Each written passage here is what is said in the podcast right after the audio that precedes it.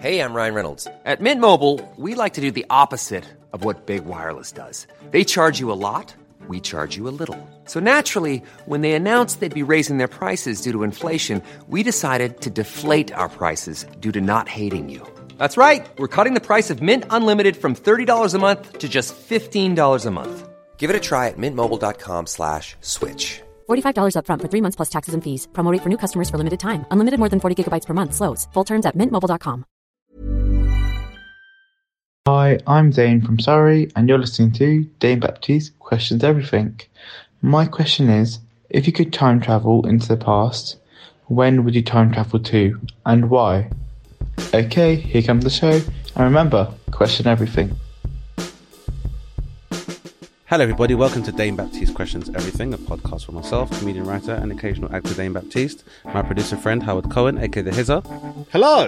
and a mix of very special guests, uh, guests, and a mix of They very special guests, mate. I don't yeah, know. guests, phonetically, a mix of very special guests pose the questions that need to be asked, and we are talking everything from We are talking everything from Zane from Surrey's question. If you could time travel into the past, where would you time travel and why? I'm all right, thanks, mate. Yeah. Have you seen it back then? It's, I mean, yeah, think last get- century, there's at least seven years, Howard, where you Yeah. probably would have kept a low profile. I know that for a fact. And maybe a couple of years before that as well. Yeah, it's not really according done, to yeah. tyra- tyrannic uh, scriptures. Um, that, that being said, though, everyone is interested in time travel, so I understand why Zane would ask. Obviously, there is. I can give him a 400 years worth of reasons why I don't have to go to particular points in time. However, I think it's important for us to remember, despite what people like Jordan Peterson say, there have been times of somewhat human or societal harmony, which were cool. So if I was to go back in time, I like, I'd probably go back to. Uh, I guess it depends where I would be, but it'd be like I guess pre-colonialism. So at the time when the, the during the bubonic plague in Europe, I'd have go back then, but not be in Europe, because what we're Fun, fun thing to think. what's because what's referred to as the Dark Ages in Europe were actually points of enlightenment uh, uh, intellectually in other parts of the world. Mm. And when they they caught up with the Renaissance, then it was like everyone else is dumb, we're great, so fuck all of you.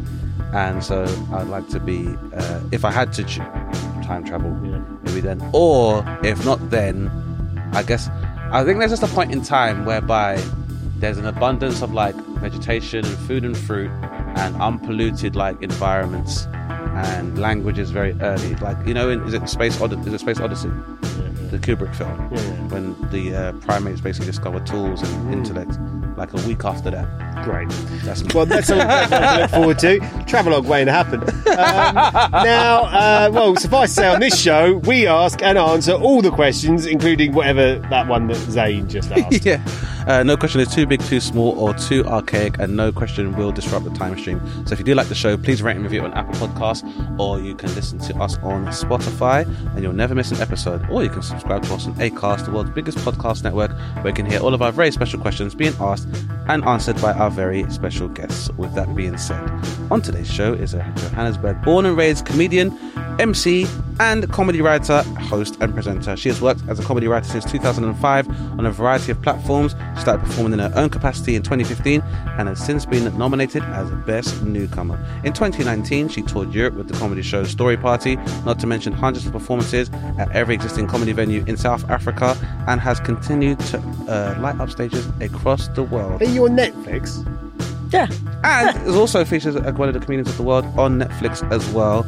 And not only that, has come in some very cool black Huaraches. Not that we're shallow, but we have to give credit where it's due for good attire. Uh, please welcome to the show, Ms. Gilly Apter. Thank you very much. Welcome. Thank you very much. Uh, some of that uh, blurb is incorrect, but it's very enthusiastic. I like What's, in, it. what's incorrect? No, it's not 100% incorrect. Just that uh, it's not comedians of the world. Oh, It's a show called Uh, Only Jokes just add Allowed. That. All right, I, I can I can do that correction myself. I'll edit that. no, no, let's leave it in. was a second. Let's leave it in. Yeah, let's it's leave right. the mistakes in. You'll just fire someone. Got- Are you happy now? I- you happy now, Julie? I've got We're some- going to have to To fire be some fair, people. Netflix have got bigger fish to fry right now. Exactly. They don't know. And I do have some friends on Comedians of the World, so They are, you know, yeah, exactly. potato, potato. Right. You know, they don't really notice what we're doing down there in Africa and, anyway. And just add the preposition that you appeared as a comedian of the world because you're also a very well travelled comedian, Indeed. Gilly. That's, Indeed. Let's say that you've done, you know, mm. We mean, mean that in am, in fact, way. a comedian of the world. Exactly. so with, with, with the exception of Antarctica, is that maybe the only continent you haven't performed on? Uh, it Yet. is, but actually, I'm on my way to Norway so getting close enough. in in November. So apparently, that's in the Arctic Circle. it's pretty close, yeah, and it gets pretty cold there. Yeah. but it's are you doing uh, Latter? What? Latter, the uh, comedy, like they, their comedy uh, don't know what venue. No. in Norway. In No. Oslo, there's a place called Latter. It's very good. Yeah. Um, Have you been there? Yeah, I did. I did. Um, I think it was like 20, I've done it a few times. I've done Haugesund, which I'm probably mispronouncing. Any Norwegians, feel free to correct me. Uh, Oslo, Bergen, and Stavanger. Stavanger. Nice. Yes, I'm going to all those places. I think it rains a lot in Stavanger and Bergen. I think it's just fall like sheets of ice just fall from the sky. Yeah, they're small sheets though, and they're pretty light, I guess. I'm I'm quite scared of the cold. You know. This is true. I mean, yeah. You, you, I don't. I'm. You come from a much warmer climate. Yeah. So yeah this Even is- this, I, I I was like, oh, it's winter, and everybody's like, oh no, no, you have no idea. This is autumn. This is this is for like English people, indigenous English. This is not even coat weather yet. Yeah, that's Mm. crazy. This weather right now is South African winter. Right, right. Yeah. Okay. Yeah. that gives us all the perspective we need. Yes. I I genuinely hate it with a passion. I hate this weather. uh, yeah, passionately With a hate it. passion. Like, yeah, like as in like when it's really fucking cold and it's like, ooh, it's Christmas and it's cold. I'm like, okay, well it's it's Christmas and it's cold. I can deal with that. But this is like. It's early to mid October. Fuck you. Right. It's It's that meaningless. Meteorological limbo that Yeah, you hate, it's Howard. meaningless. I, I, I I, get where you're coming from. In like. I don't really. I'm not worried about being bald. It's the balding that bothers me. The in between. Yeah, Yeah, it's like you're am right. I'm gonna look like a mad scientist? Let's just or go- like Doctor Egg from Sonic. Right. That's Or- like I I didn't want to be. Th- I didn't like being 39. Yeah, I'm much happier being 40. Or You be- know? yeah, Because it's like, what is 39? It's just a Yeah. bullshit age. but but twenty. I felt that way about twenty. yeah. Because yeah. it was kind of like I'm too young to drink in the states. Like 18 year olds are like, you've been drinking for two years, granddad. Get a grip on it. And so you're almost in this also kind of like lo- limbo of like, I'm not a Mm. teenager, but I'm not also considered an adult in the eyes of the uh, of very several countries. Well, it's probably time for a question, isn't it, Dane? As the format of this show dictates. Absolutely. You're such a you're you're a cold badass motherfucker. The way you just kind of move like that and change the subject, Sis, man. You know what? Someone's going to have to fucking do it, Jilly. Otherwise, I'm going to be here all night. I've got kids to get home to. 180 hours of this, man. I'm going to have to do this. Fair. Otherwise, we're not going to get through it. Fair. At least, at least, at least, I, like love. At least we, me and your kids love you, Howard. But when you told me to shut the fuck up, at least I don't get offended. I have to go to therapy. That's the difference, Howard. I want you to remember that. Yeah, all right. so, Gilly, as our very esteemed guest, uh, we'd like to invite you to ask the first question, which can be any question you'd like for our, this collective discussion. And then my friend Howard here uh, would like to pose a question to you, uh, which we discuss for about 50 minutes and some change. And then, in a surprise, shocking twist, I would like to do the same. And then we'd love for you to tell our listeners where they can find out about your good works, past, present, and future. Great. does that sound good. Sounds good. The floor is yours, Gilly, to ask the first question, please. Okay, uh, my question, Dane, Howard, Saffron as well. Saffron, She's not included. the invisible saffron.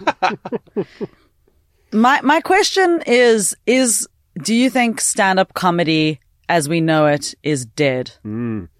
And if so, what is it going to evolve into? Why are you thinking about this, Jilly? I, I'll tell you What's what. going on um, up there? Firstly, let me just say my we've heard your biog, mate. This is not good news for your career. Howard, this is the uh, my name is Gilly. Firstly, Gilly, not Jilly. G. Help me out here. You know, normally I don't correct people unless no. Let's get it right. unless it's necessary. But um, why am I thinking about this? I guess because I actually my question was: Is comedy dead or am I dead inside? So Howard, it might be a me problem. Yeah, it, it is. Yeah. It might be a user error. It's you. Yeah, you've got a, you've got some issues that we can work through. We've got 15 minutes. Well, so- this is you know I thought let me use this time wisely. yeah, yeah. Yeah. It- you know what? I I was traveling and touring a lot and starting to feel like I always felt like, oh, I've got so much to say. I got so much to say. You know, for like 20 years. I started comedy late. I started comedy in my in my early 30s, right? Most of my colleagues started that's and it's weird that I it's late know. nowadays. Yeah, yeah. I know, but but you know, I guess I don't know. I was the same So many well. so many comedians start comedy like any career. Most Mm. people start their careers early, I guess, in Mm-hmm. their early twenties. And uh, so I had a bit of life experience, and I had a lot. You know, I I had have had had a, had a lot of things to say. Had a lot of shit to say. You know, even before I was a filmmaker, which I still kind of am, and a writer. So it's not like it was ever a problem of expression, but. I have to say, something happened over the last couple of months where I just feel like I just I don't have the same urgency, mm. you know. And it's actually, um, I don't know it's if it's an age thing or not. and the reason I'm not. asking the question about comedy and not about myself, because I did ask the comedy, I am still also concurrently asking the question about myself, mm. but I've watched a lot of comedy in the last couple of months all over the world. I've watched a lot of comedy. I've watched a lot of greats. Mm. I was in LA. I watched Chappelle up close. You know, I watched, I watched, I watched him in a room up close and then I watched him with 20,000 people here in London. And then I watched, um, I, I went to the Netflix Comedy Festival. So all these comedians, like big, small rooms, tiny rooms, beginners, legends, you know what I mean, for the last couple of months. And I've been trying to understand like where, where stand up is in this era right mm. now. What, what is this? What will we look back on and say, oh, that's what that whole thing was about? You know what I mean?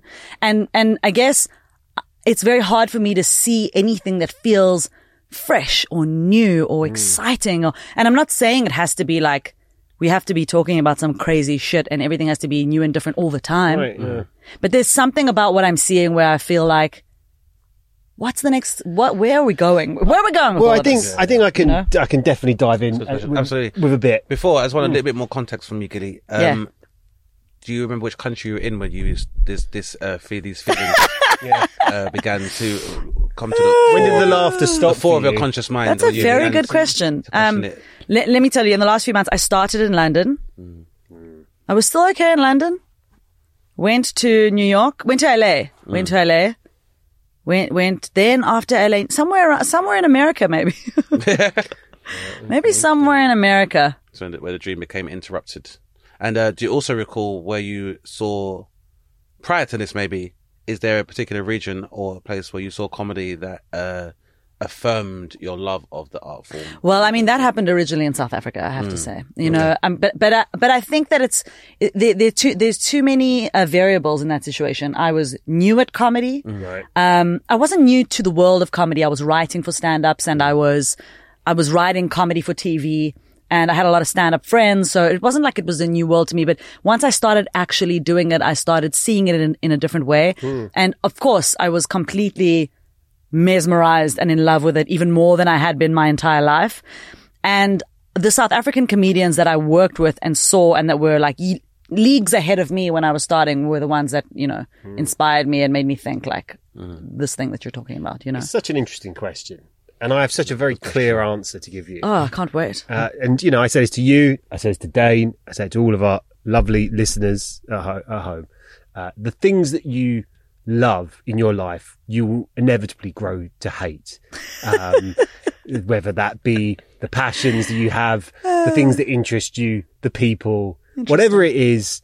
You know, give me anything that I love in my life. Dane, you know a lot about my life. Name anything. Arsenal. Arsenal. I fucking can't stand that team. I don't want to have to keep watching them.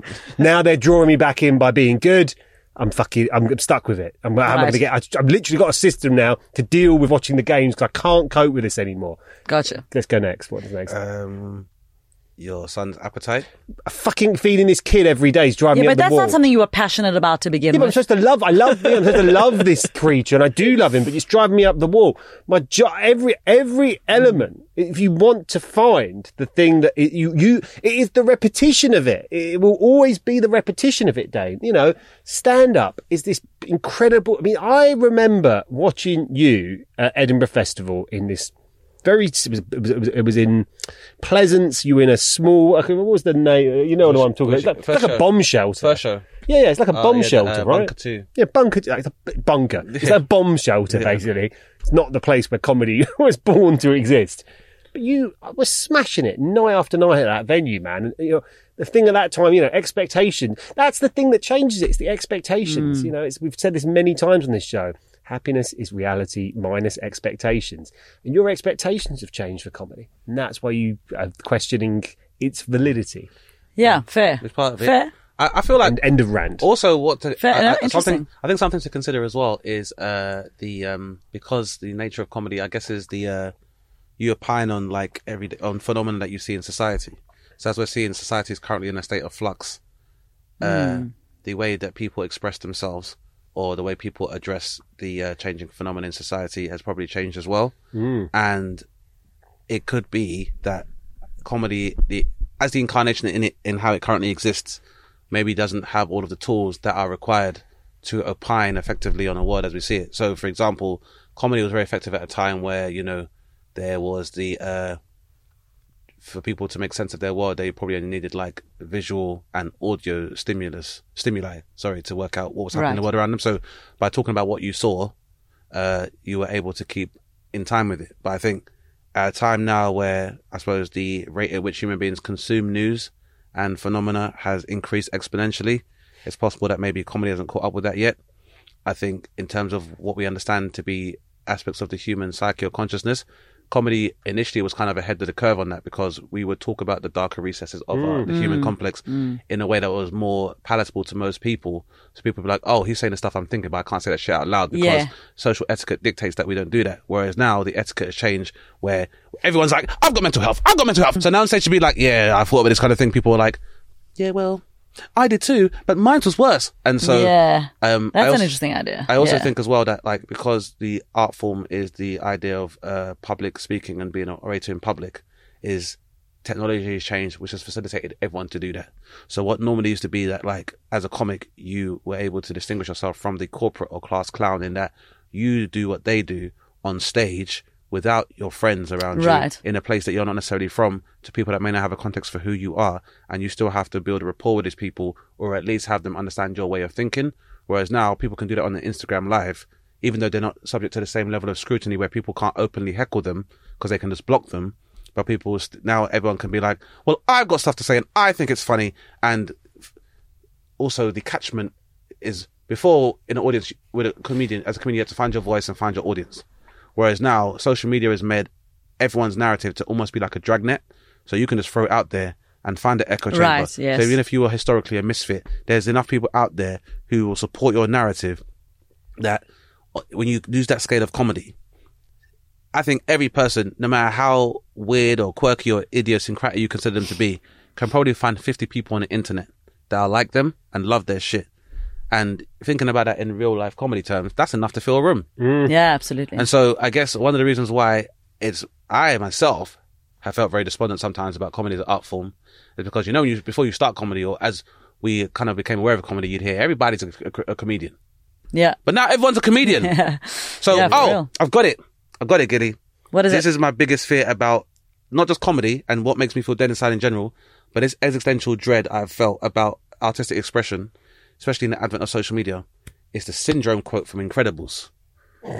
Hit us. Right. So in, in in Incredibles, Syndrome says to Mr. Incredible, because he resents the fact that he has powers and he's exceptional and he doesn't have powers, but he considers himself just to be good because he has the technology to make himself as powerful as Mr. Incredible. And Mr. Incredible's like, you'll never be like us. And he's like, that's fine. What I will do is that I'll sell these weapons I've made to both sides so that everyone will be special. Then nobody will be. And yeah, you were all laughing before though, weren't you? But yeah, my point is that I think technology has definitely um, either blurred the line or closed the gulf between the professional creative and the aspiring creative Right. slash influencer. And so these very astute observations we make that, you know, kind of put us on these levels above other other people or the fact that we defy social convention when we're talking about stuff as comedians. Yes. Mm. Nowadays, someone can make an, a burner account and we don't necessarily have to know their true identity. And they can say equally incendiary stuff and garner a following. And so I think it's definitely diluted what happens with comedy. And also because creative expression no longer necessarily has the intrinsic rewards it used to. Like just by expressing yourself artistically and saying what you actually think, there used to at least be an intrinsic reward with that. And then normally the, the, uh, pattern would follow is that because you do that kind of thing and you're very good at it, then that becomes monetized and fame becomes something that is a byproduct of your talent or your penchant for doing this. Whereas now, because we're in the era of influencers, these are people who have been able to distill the fame part of having a talent. Right. So now you can be famous for famous' sake. Yes. By having that and that being monetized, in many cases more than you would be as a comedian, by someone who maybe just says the odd funny thing, but it's just always constantly present in the eyes of an audience.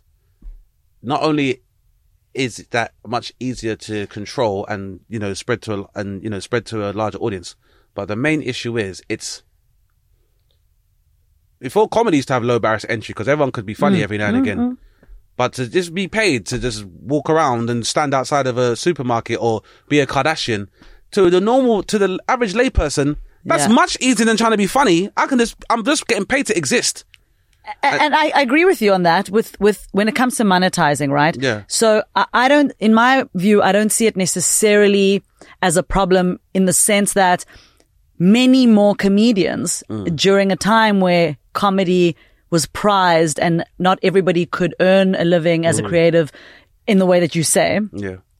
so too could many comedians also not touch that money. Yeah. Because it was very exclusive, mm-hmm. right? It was only for whoever was chosen, mm-hmm. plucked by a, a bigger entity like a broadcaster or something, mm-hmm. right? So uh, fortunately or unfortunately, the fact that it's, it's accessible to a lot of people also means it's accessible to a much broader realm of comedians. Yeah. Right?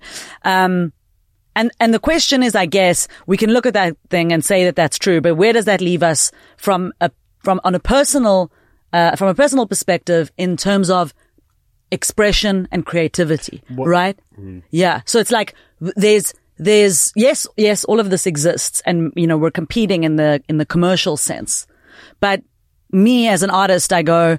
Oh, but, but, but what is it that I actually want to say? And when I look at people on stages today, I go, you you still are here in real life talking to people. And I was on stage the other night and it, it got mad. There was some there was some heckling. I, I, I nearly nearly got heckled to death. And and it got very awkward and Do you, tense. do you mind telling us where this was? um at a at a new material night at a place called Comedy Cabin. It was a great room. Right. packed, really nice, great place to try out material. Um, but there was there were a few drunk people in the audience who were heckling, and it got very intense and very awkward. And I think that's uh, one of the reasons why comedy has also uh, seen some decline is because the uh, the entitlement that has come from people being able to volunteer their voice on social media. it was wildly it, the Has thing that I spread to- experienced was the yeah. result of an, of entitlement. Yeah. Because I know because I had a very intense interaction with the people afterwards, Mm. but.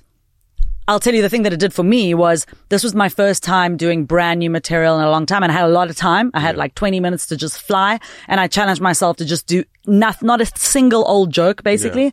Um, I maybe did one or two, but the rest was really me, just every new idea that I had.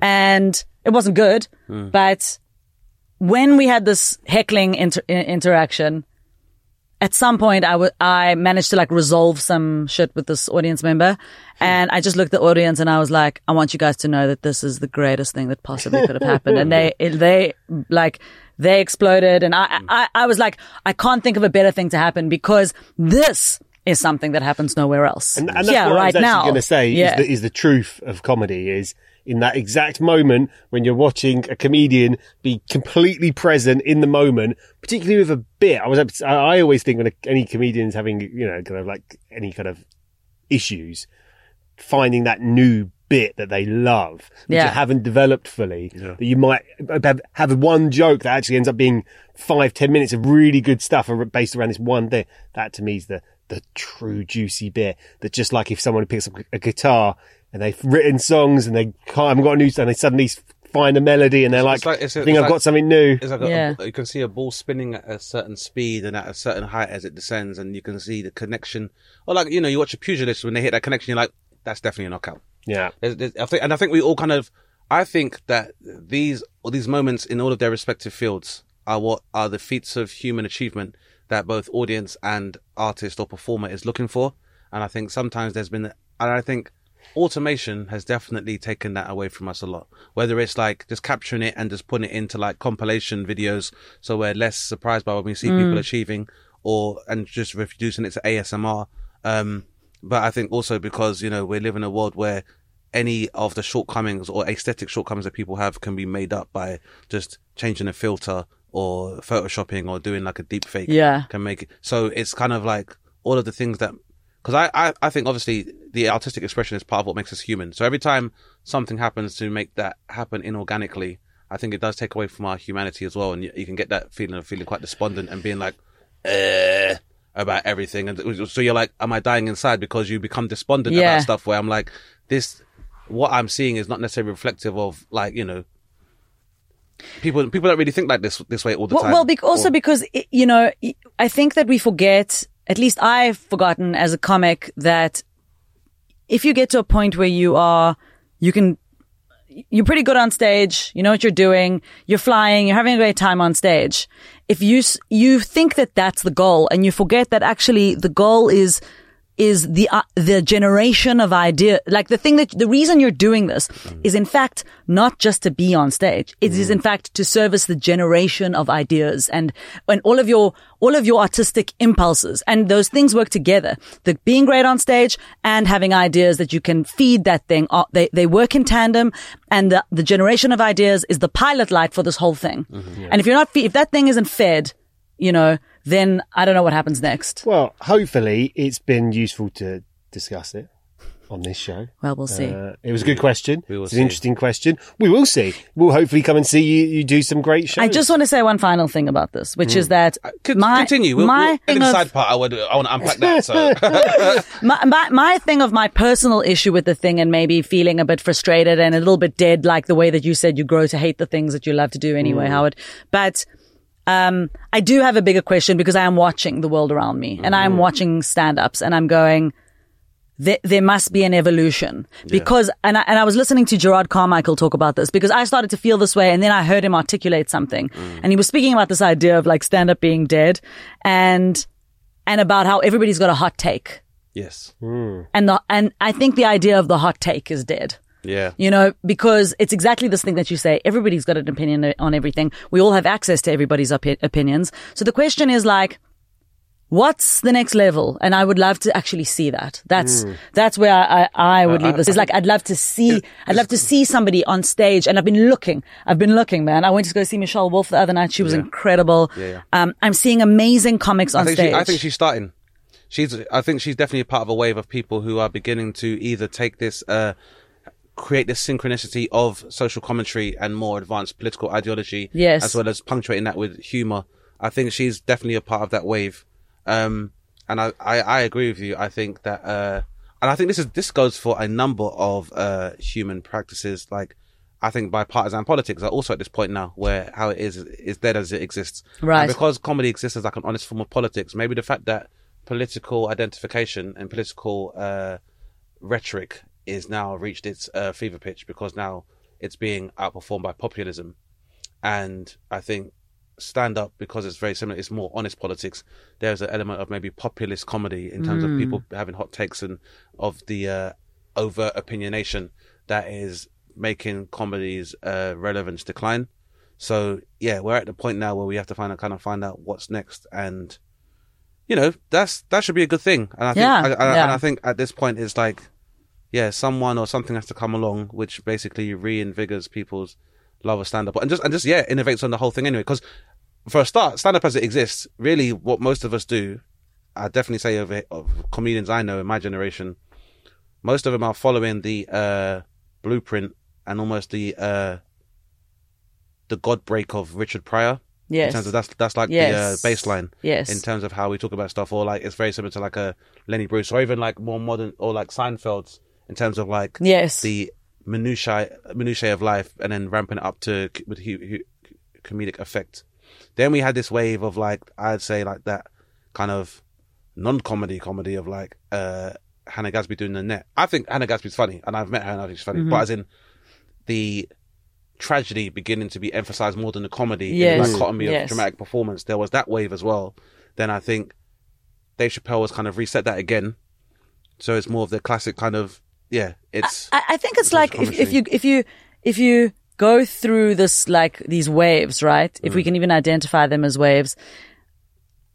I guess the question is how do we not be slaves to the idea of comedy and let everybody just you know, we're at a time where there is an audience for anything. Yes, and so is. let's go. Let's go. Like let's let's um you, don't have to be a slave to the notion of what comedy is. Yeah. Right? Yeah, okay, we want to make people laugh. Um, but, but maybe if, maybe if you don't necessarily want to make people laugh, you, you go, fo- follow that. follow the thing that's calling that's you. what I'm saying, Don't follow like, the com the idea of comedy. I thought that's what know? Chappelle did in, in the um I forget the name of it. Was it Unforgiven? How is it? Eight, eight minutes forty three. Uh, Yes, seconds? yes. Unforgiven, I right? don't remember what it's called. Yeah, but I think that um that is an example of beginning that transcendence from just comedy in terms of opining and making observations Mm. to philosophy, whereas almost now we are kind of beginning to ponder things that we can't necessarily see or we things that we don't necessarily perceive with our five senses, but it's obviously definitely something that connects human beings, and that's kind of what speaking personally, Yeah. that's how I'm trying to move it. Where I think, for me, comedy allows you as an oratory medium to then begin to evolve into uh, philosophy, whereby we're not just talking about uh, the, the what we perceive with our five senses and our political identifications, what separates us, but now it's about our consciousness and how that's moving. How is that now going to exist alongside artificial intelligence? Like we can teach artificial or AI so many things, but teaching it to be funny or to use satire or irony in terms of how it interacts with human beings with the limitations of binary code is going to be a very interesting thing. However, if we one of the ways that we are able to reclaim our humanity, especially with a lot of our fucked up practices, is that we find the humor in fucked up stuff. Mm. But if all we've been able to teach AI is trauma without teaching it about how comedy is supposed to work, then this new species, which is very close to becoming the dominant one in the next seven years, we're going to become like secondary to that particular species. Brendon Burns is working on a lot of stuff like this at the moment in terms of how that might be the next evolution is to work out how we digitize the sense of humor or how we begin to uh, contextualize a sense of humor uh, with artificial intelligence and ex- and making it understand that and maybe ha- helping us to make that evolve as well. Can I? Can I? Can Can a robot replace me now today? I think at the moment, no. At the, mo- at the moment, no. got that I'm as an not option. At asking. I'm making a request. uh, at the moment, no, but it would be nice if they could, or at least, or at least in have enough of a mind map of who you are to help you editorially and write. Like, that would be great. But, but- Yes. but I think, yeah, at this point, point in time, like we are teaching AI to uh, understand and communicate with human beings based on us using the five senses. But a sense of humor is another one of the senses that we have, Mm. and maybe one of the more the important ones that people tend to play down a lot more. Even though it's the best medicine, you're welcome, world. But um, There's nothing quite like that thing of properly laughing, right? Like it, and I, I think by being so immersed in comedy, you lose perspective on on what that bone.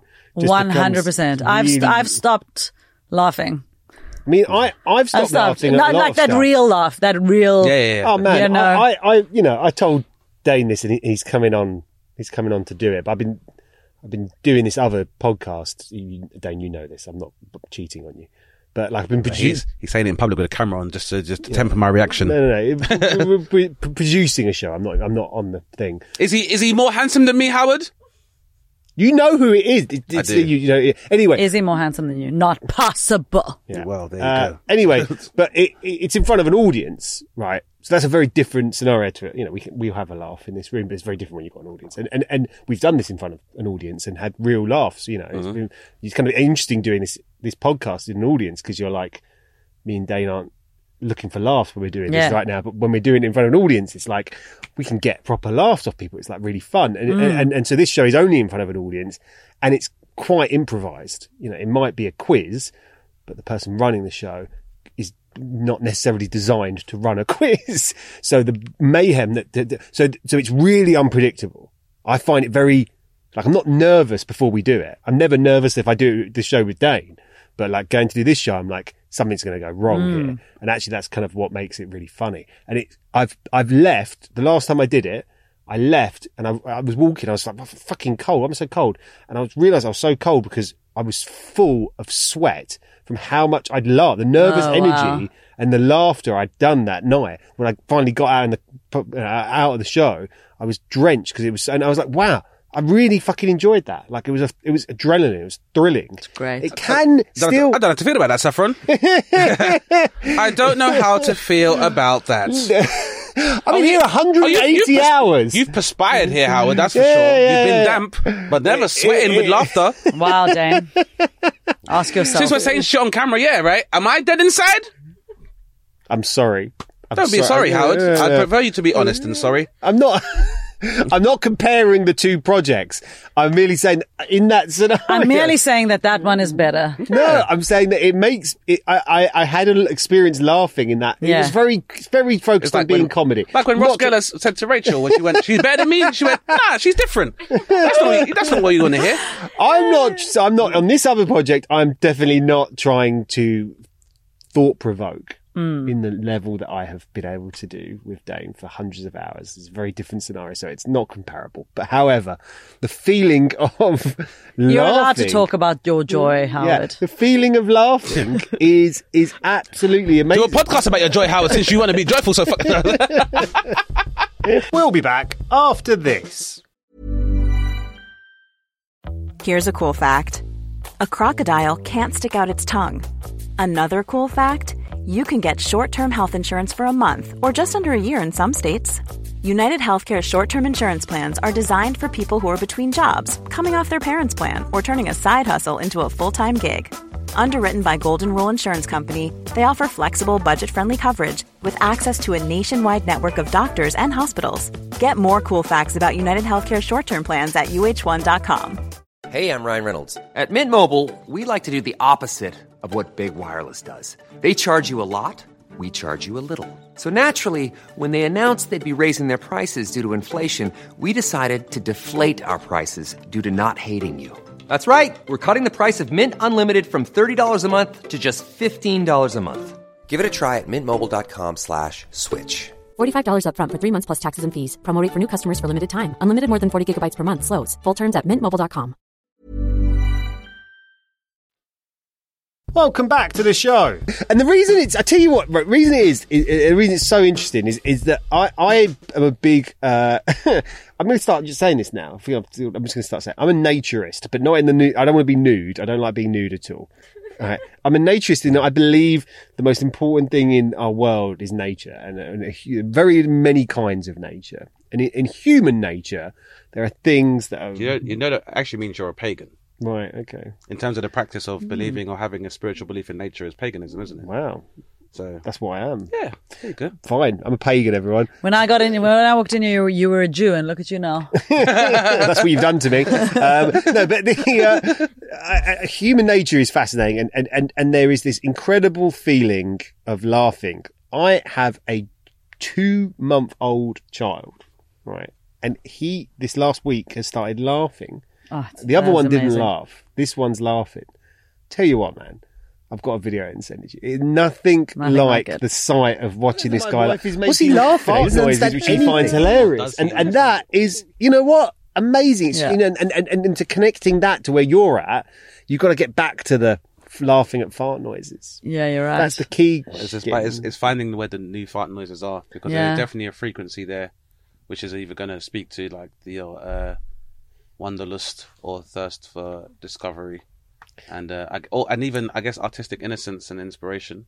And and I and I think I think that's where we are now. I think it's it's anyone who's asking that question now as a creative is asking the right question and is basically poised to be on the right path to be a part of the next wave when this. thing I hope so, man. I hope this is a this is not a.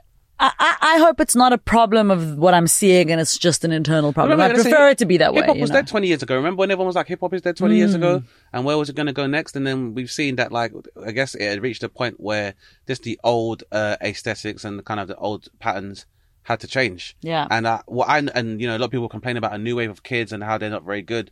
And then I, on retrospect, what I worked out was, and just quick bit of hip hop trivia here for anyone who's interested Oh, yeah. is that like by the early noughties, like so when hip hop started off, DJs uh, took precedence Yeah. over MCs, and then the MCs then became rappers, and their focus on the vocal aspect of hip hop or of the music, I should say, rather than just all the pillars of hip hop. But the music changed, so then the emphasis became on the MCs again, and then towards the end of the 20th century. Then the producers again The rose to prominence, mm. and they became very important. And then what happened then was because the beats were so much more complex than people scratching or just mixing, is that you had what people called mumble rappers. Mm. But the mumble rapper point cause, was really rappers learning to match their voice to the intricacies of beats as they existed. And when you're trying to work out how to speak in time with a really complex beat, you're probably going to mumble because there's so much changes and inflections for you to learn it That is interesting, Dane. So they had to they had to work out like it was like what the fuck are you talking about? But they were learning to speak alongside the beats, and so mm. now we've arrived at a point again now where beats have become a little bit more minimalist again, and the MCs have again returned to a certain level of prominence. And what's also happened over that time as well is that because of the fact that people could realize their audiences online, it meant that there was there's been a less of a compromise in terms of having a homogenous aesthetic for hip hop as well. So basically, hip hop didn't die. She just had loads of kids, and some of those kids are fucked, and some of those kids are on drugs, and some of those kids Yeah. are, are are cognizant of the tradition that they came from or the family they came from, and they've upheld that tradition. But um, I think comedy's probably at that point now where it's swelling with these different tribes, and it's basically pregnant and ready to give birth to the next thing that's gonna uh, innovate on what we used to call observational comedy or even surreal comedy. Because I guess nowadays, for a start, because satire is dead, I say not Yeah. because of the work of satirists; they're amazing. But the idea of satire is to for you to embellish what already exists within like Yes. the political sphere. But now the truth is stranger than fiction. it's so ridiculous that it's so hard it's to made it very hard for you to satirize and be like these people were because the idea of satire is like through a wry smile and through like hush whispers you're like these people aren't who they say they are whereas now the evidence is ubiquitous anyway that these people are more deplorable than your average layperson Yeah. so for you to satirize them becomes much more difficult like you're not going to beat a president who got peed on by Russian prostitutes. Like eh, that's a really Yeah. hard thing to out to like out satirize. So that's at a point now where what is satire now is does satire have to be more about you know the satire of your inner consciousness and really being cognizant of the fact that whatever I project in my conscious mind or to audiences belies what the subconscious really is, which is kind of where stand up is supposed to kind of be in the first place. Have we seen observational comedy then? But because I guess it's so much easier for people to see the world, we're we're going. I think we're going to have to draw from, as I said, the senses outside of the five senses. Like I said, sense of humor or uh, what uh, do people say? This other six senses is a premonition. Yeah, and and uh, intuition. So we're going to Well, have to kind of maybe draw It's- from yeah, those. that that makes sense. I mean, I guess if you're saying like if hip hop, the, the the journey of hip hop is an analogy. You know, we something about uh, some kind of alchemy of the culture Mm. and technology has got to push us into a new realm yeah, for this thing. E- Even like you know, ventriloquists used to like just have a dummy and like maybe more flippant things they say there. Maybe we just need a computer to like come up with like a narrative or ask a question I think or speak about make an make an observation about humanity based on being because if you look at like AI, AI is relatively fresh in terms. So all of its musings about humanity just come are probably going to be some of the newest ones that we've seen, as of as opposed to like where it's domesticated pets or there's no real there's very few undiscovered cultures to offer a uh, perspective of humanity that we've not heard yet. But maybe with AI might make a commentary about it and it's up to us as comics or orators or people trying to find To interpret. the funny to interpret it and then also communicate a human ideal to said AI in order to make them understand humanity better. I think you are the AI, Dan. he is not. Um, uh, I can be- tell you what, no. You'd be surprised, Howard. I predict, I predict you'll hear the phrase.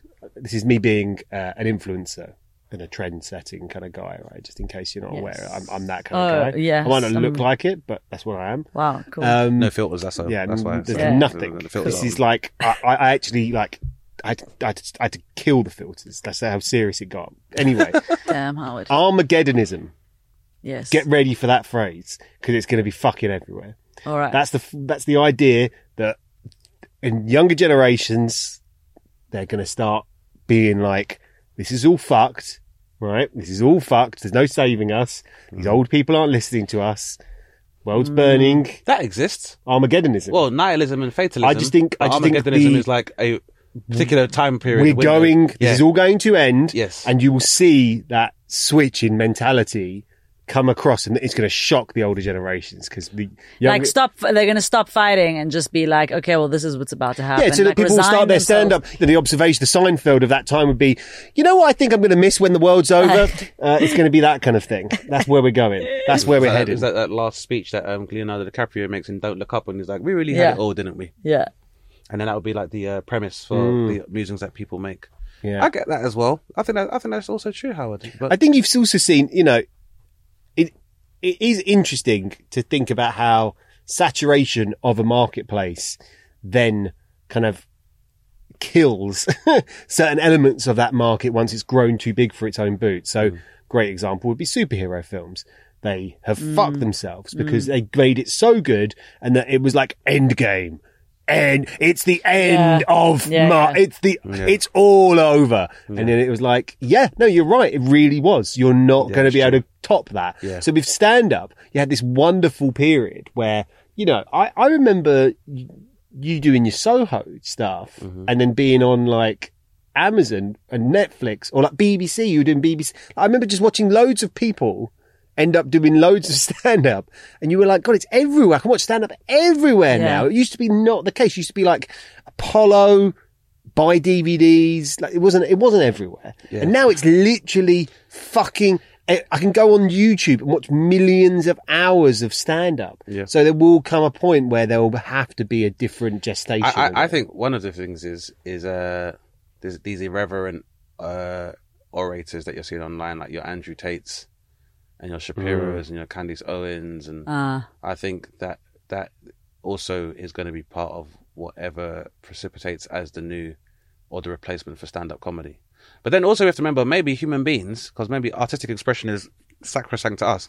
But as I said, because there's now a new species in the world, maybe like, you know, because we're on the way out is why comedy's on the way out. Because this is one of the ways we give an honest account of our humanity or our human experience. Yeah. And because we, I don't know, maybe we're as human as hard as we can human.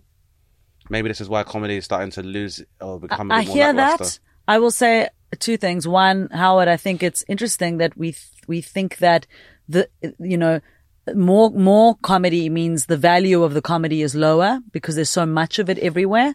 But I will say it can't be true that now that we're finally getting into an era where so many people can do comedy who couldn't do it mm. before, it will now die, which is a I'm not saying it's die, got just well, you know, just yes. something and else. that's why I look for what it can evolve into. Yeah. Um, and I, and I, I, my call to myself and to other artists is don't try do this based on what already exists. Yeah. We're following an old model and there's, there's I could go into this with millions. you know, It's like, millions it's, like, it's, like, it's, like, following it's like music used to, for a long time before like streaming platforms. Music when it finally made it to radio is three and a half minutes long, and you got verse, chorus, Yes. verse, chorus, bridge, coda, outro. But now people have returned to not having to honor that particular formula Yeah. in terms of music yeah, and how yeah, music works. yeah. And I wish, like, I'm, I'm saying this to myself. This has actually been, been very, a very helpful workshop. Thank you. Um, I'm saying it to myself are because huge, by the way. Our fees are huge for this, but that's okay. I will uh, pay you in uh, return uh, podcast appearances. I'll Um, take that. I'm a very bad negotiator. I'll take that. Yeah, all right. I'll help you I mean, solve. I'm out, I'll help but, you you know. solve a, a deep emotional problem. I'm very good at that. Um, We haven't you looked spent at me enough like you time didn't together. have any. We haven't spent enough time Oh, together. for you to really- please! It's not I'm about actually time. all right. I'm actually all right. I've got not much I- wrong with me. I can see that. Um, no one's ever said that to me Ar- before. Armageddonist Howard Cohen is. Yes. Hey, okay.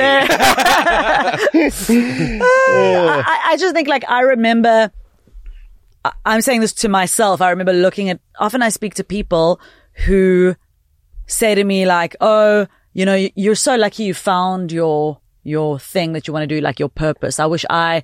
You know, had followed my like creative dream or passion or, or, or something like that. And, and I always want to say like, it's not that you don't know what it is. You do know. Mm. You just, A, may, maybe you haven't listened to yourself enough. And B, if you have, you're too scared to do whatever you have to Mm-hmm. Yeah, do to follow that coward. thing. Yeah. And I said that to myself about my artistic creative impulses. It's always been a thing of like listening very, very, very deeply to myself Mm-hmm. and like what's there. And, and you have to be an absolute, like so- some kind of absolute stillness to do that. Yeah, yeah. And then put the, put that out and not be a slave to the thing that exists. I think you uh, have nailed it, and I also think, uh, Dane, it's happened again where we haven't been able to get past our guest's God, question I'm sorry. because it was such a good no, such question. a good question. Yeah. Look, we're moving into a new era, Howard. We've got bigger production values, young, innovative minds that are working on the podcast Oh, as well, yeah, and okay, the sure. film Saffron. Yeah. And so, yeah, like I said, we don't have to f- always follow the formula either. It's good because I also feel like it's uh, co- comedy to evolve, and uh, humans may need to evolve as well in order for comedy to the Well for the uh, to facilitate the evolution of comedy.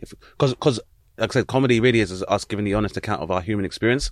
And maybe, like you said, people have said everything that can be said in every way that can be said with from so many different groups, which that inclusive aspect of comedy has been a great thing because I know without comedy, I would have never been able to hear a direct account of your experiences if you are someone from the transgender community.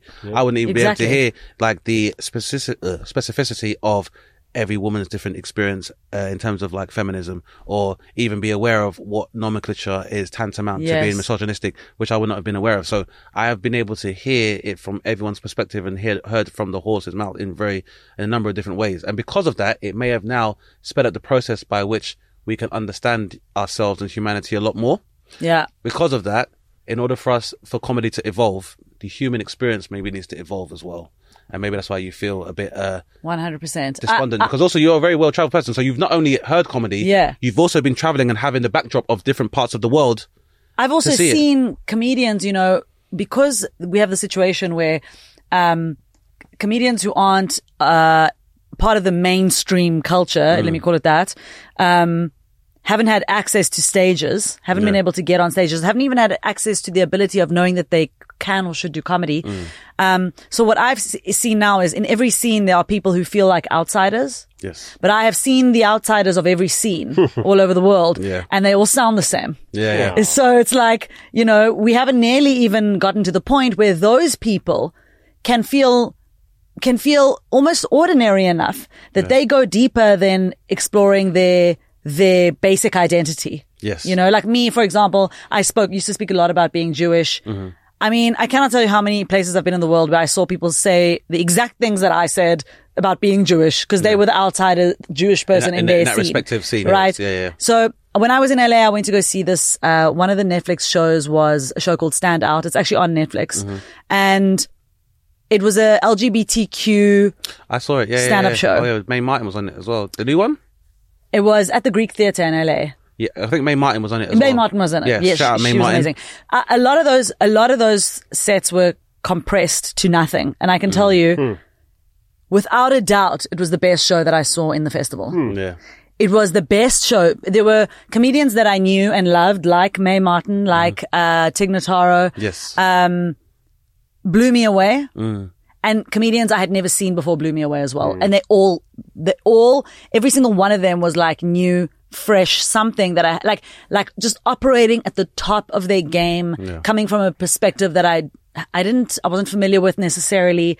Um, and it was a combination of, of, you know, uh, gender, sexual preference, race, um, all kinds of different perspectives, all blending together. Yeah. That was like, it was explosive. And, and they were performing to an audience of people who loved them. And so, and there's no reason it shouldn't be that way. Yeah, you know, your audience Yeah. shouldn't be your antagonist. Yeah, yeah, You know, you shouldn't be fighting. So it was, it was special to see. And that was the last time I really saw something that like, you know, opened up my mind around comedy. Well, hopefully it won't be Yeah. too long till the next time. yeah. Oh, well, again, but I say, if not, just uh, do it yourself. Yeah, man. Uh, be, be the change you want to see at the time in that non-capitalist way. But with only one question, it's been a very good episode, Dane. No doubt. Damn. Philip. Did I Uh, kill the episode with one not at question? all. This has been like all right, what? it's a challenge for I feel all like it's been like guests. Let's start with the other question. No, exactly. But this is like five years in the making. So I obviously met, I met Gilly initially at the uh, Johannesburg International Comedy Festival. Right, cool. And uh, made it a point of principle that the world could hear your voice, even though you're doing it yourself anyway. Thank But, you um, for doing the show. yeah, especially because I think I take it for granted how ubiquitous comedy is in the UK and how many places you can go and how many stages you can get up on it. Um, so anywhere I'm welcomed around the world is obviously they're very humbling as well. But anytime I can offer the opportunity for equally skilled comics to observe the same opportunities, I would like to think I do it when I can. Um, You've been very helpful to me, by the way. So Okay, thank you for that. that's good. Yeah, My and and pleasure. comedy in London, I got to tell you, is probably it, it, so far from what I've seen, the best place to do comedy in the world. and I'm one of the best in this city. You absolutely are. Good. I, oh, I'm not the most mod. I didn't say I was modest, Howard. I said No, I was no, one of the best. fair, yeah, fair. So, anyway, uh, You absolutely are. Gilly, could Yes. you please let our listeners know where they can find out about your good works, uh, past, present, and future? Yes, you can follow me on Instagram where I do most of my social mediating, um, mediator. And my my handle People don't is care about grammar and adjectives and verbs on social media. my handle is Gillog, G I L L O G, and my name is Gilly. Centre. And you can find me there. I'm doing stand up all over London. I host a show called Story Party, currently running every Sunday night at a place called. Okay, well, good luck finding it, guys. Um, But if you really want to see good comedy, you will find it. But just go on to uh, No, Gilly it's OG. called Story Party. You can go to storyparty.co Just go to Gilly OG or you'll find all on the info there as well. G-I-L-L-O-G. Check out the I link post about it all the time. Wh- wh- which it's a is it in? dating themed comedy show in Shoreditch every Sunday. ah, sounds good. Oh, yeah, well, they'll find it. It's Yeah. Shoreditch. Thank you so much for coming on the show. Thanks for having me. You've been listening to Dane Baptiste Questions Everything, hosted by Dane Baptiste and myself, Howard Cohen. For more from Dane and myself, make sure you follow us on Instagram at Dane Baptiste and at the Howard Cohen. Please don't forget to rate, review, and subscribe to us wherever you get your podcasts. If you have a question for Dane, make sure you send us a DM on Instagram at DBQE Podcast, and we could feature you in our next episode. Thanks for listening, guys, and remember question everything.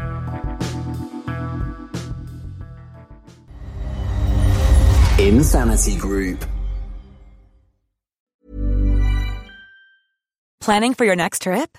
Elevate your travel style with Quince. Quince has all the jet setting essentials you'll want for your next getaway, like European linen, premium luggage options, buttery soft Italian leather bags, and so much more. And is all priced at 50 to 80% less than similar brands. Plus, Quince only works with factories that use safe and ethical manufacturing practices. Pack your bags with high-quality essentials you'll be wearing for vacations to come with Quince. Go to quince.com slash pack for free shipping and 365-day returns.